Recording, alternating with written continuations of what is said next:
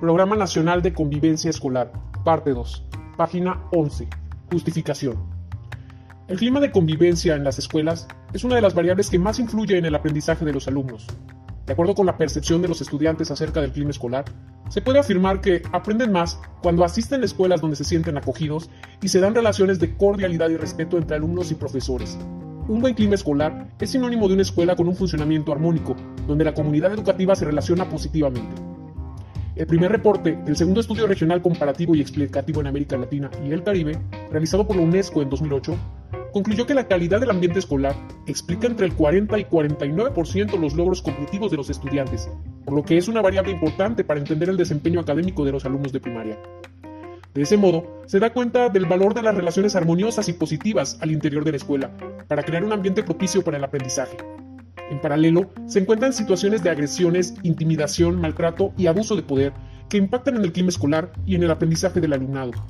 Por consiguiente, es factible encontrar una alta relación entre acoso escolar y el aprendizaje, así como el impacto negativo de esta diada en la permanencia de los alumnos en la escuela.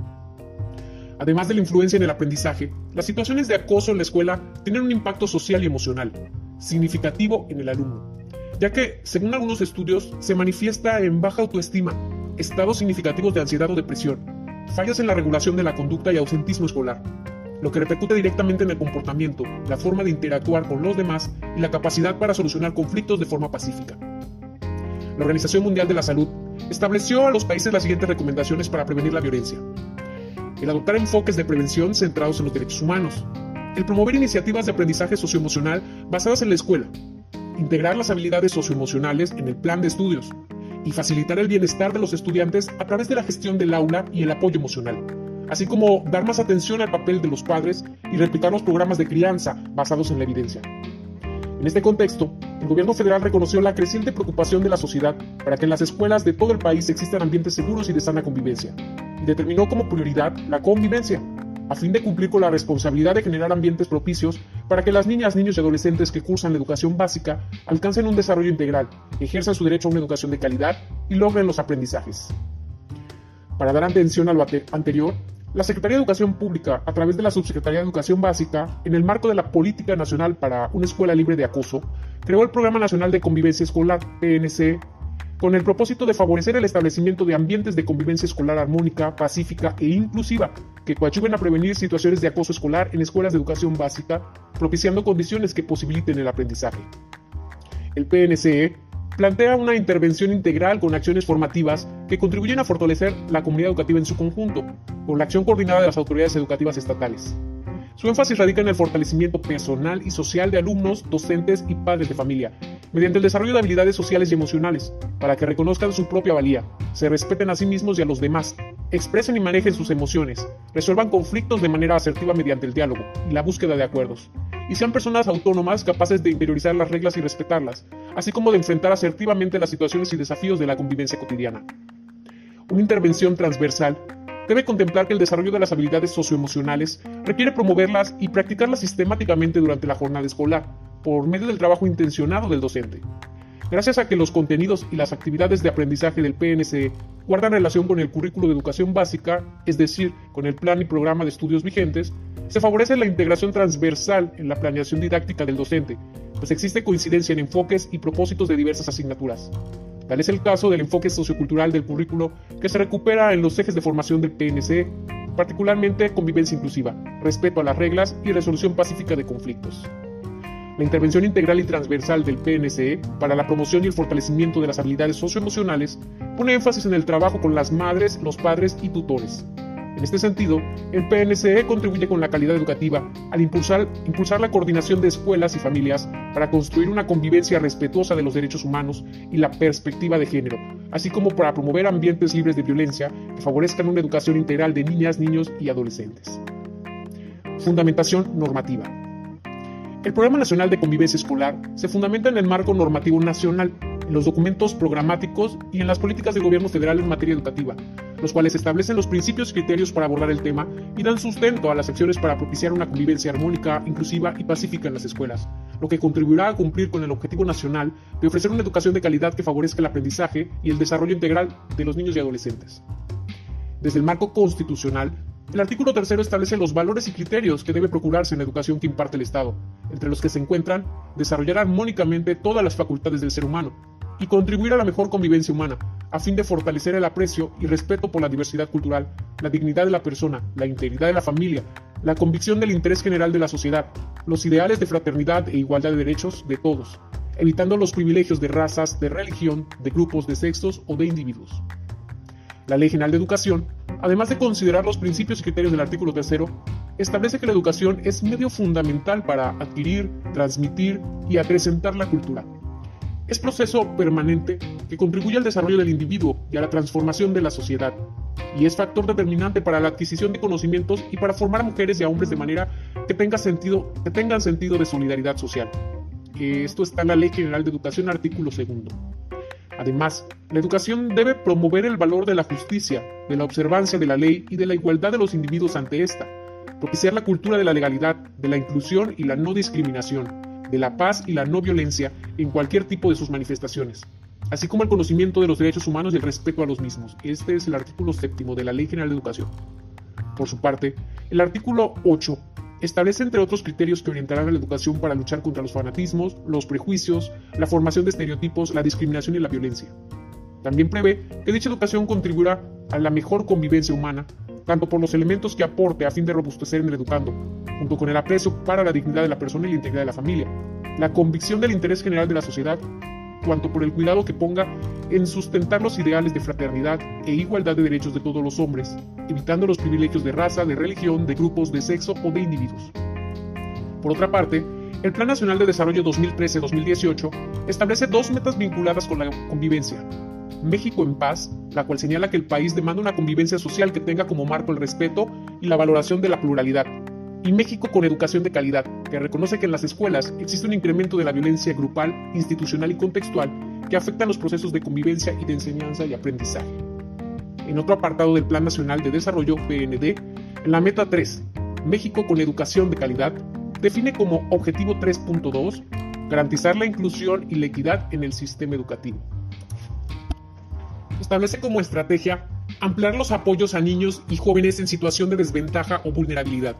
lo anterior a través de las líneas de acción, promover que en las escuelas de todo el país existan ambientes seguros para el estudio y fomentar un ambiente de sana convivencia e inculcar la prevención de situaciones de acoso escolar. El Programa Sectorial de Educación 2013-2018 establece en su capítulo tercero objetivos, estrategias y líneas de acción. El objetivo 1.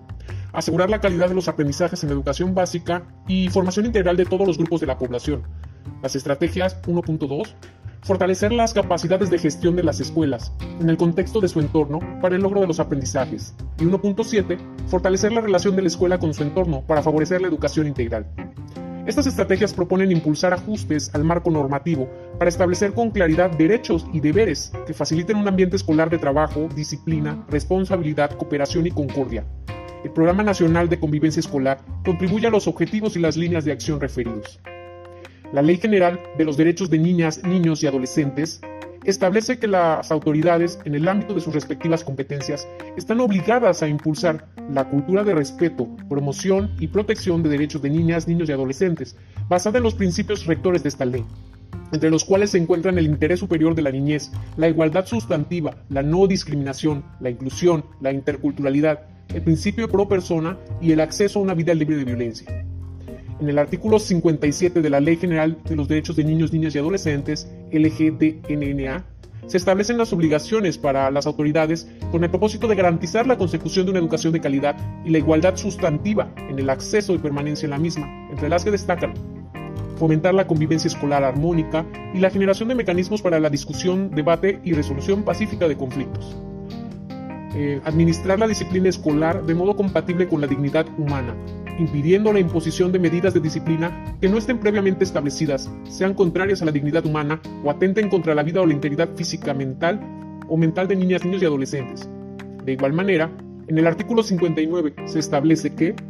las autoridades competentes llevarán a cabo las acciones necesarias para propiciar las condiciones idóneas para crear un ambiente libre de violencia en las instituciones educativas, en el que se fomenta la convivencia armónica y el desarrollo integral de niñas, niños y adolescentes, incluyendo la creación de mecanismos de mediación permanentes, donde participen quienes ejerzan la patria potestad o tutela.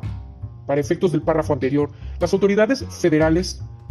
de las entidades federativas, municipales y de las demarcaciones territoriales del Distrito Federal en el ámbito de sus respectivas competencias y las instituciones académicas se coordinarán para 1. Diseñar estrategias y acciones para la detección temprana, contención, prevención y erradicación del acoso o la violencia escolar en todas sus manifestaciones que contemplen la participación de los sectores público, privado y social, así como indicadores y mecanismos de seguimiento, evaluación y vigilancia.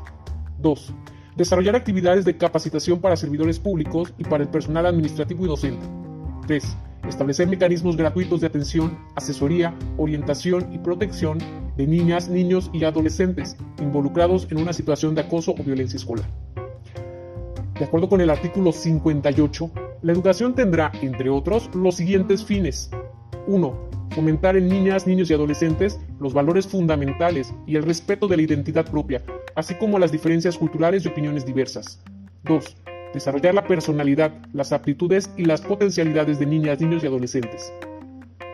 La Ley General del Acceso de las Mujeres a una vida libre de violencia establece en el artículo 45, que corresponde a la Secretaría de Educación Pública.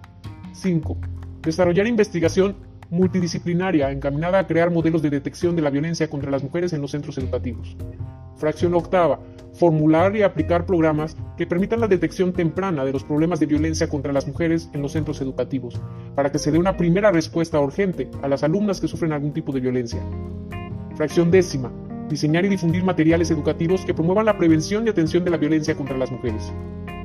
Por otra parte, la Ley Federal para Prevenir y Eliminar la Discriminación de conformidad con su artículo primero, tiene por objeto prevenir y eliminar todas las formas de discriminación que se ejerzan contra cualquier persona, así como promover la igualdad de oportunidades y de trato.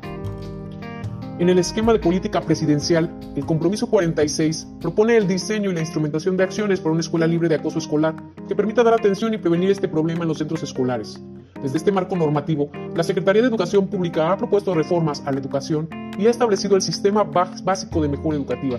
uno de cuyos objetivos primordiales es que los alumnos adquieran las habilidades que demanda el mundo de hoy para una convivencia armónica y pacífica, lo que les afectará en forma positiva a lo largo de la vida.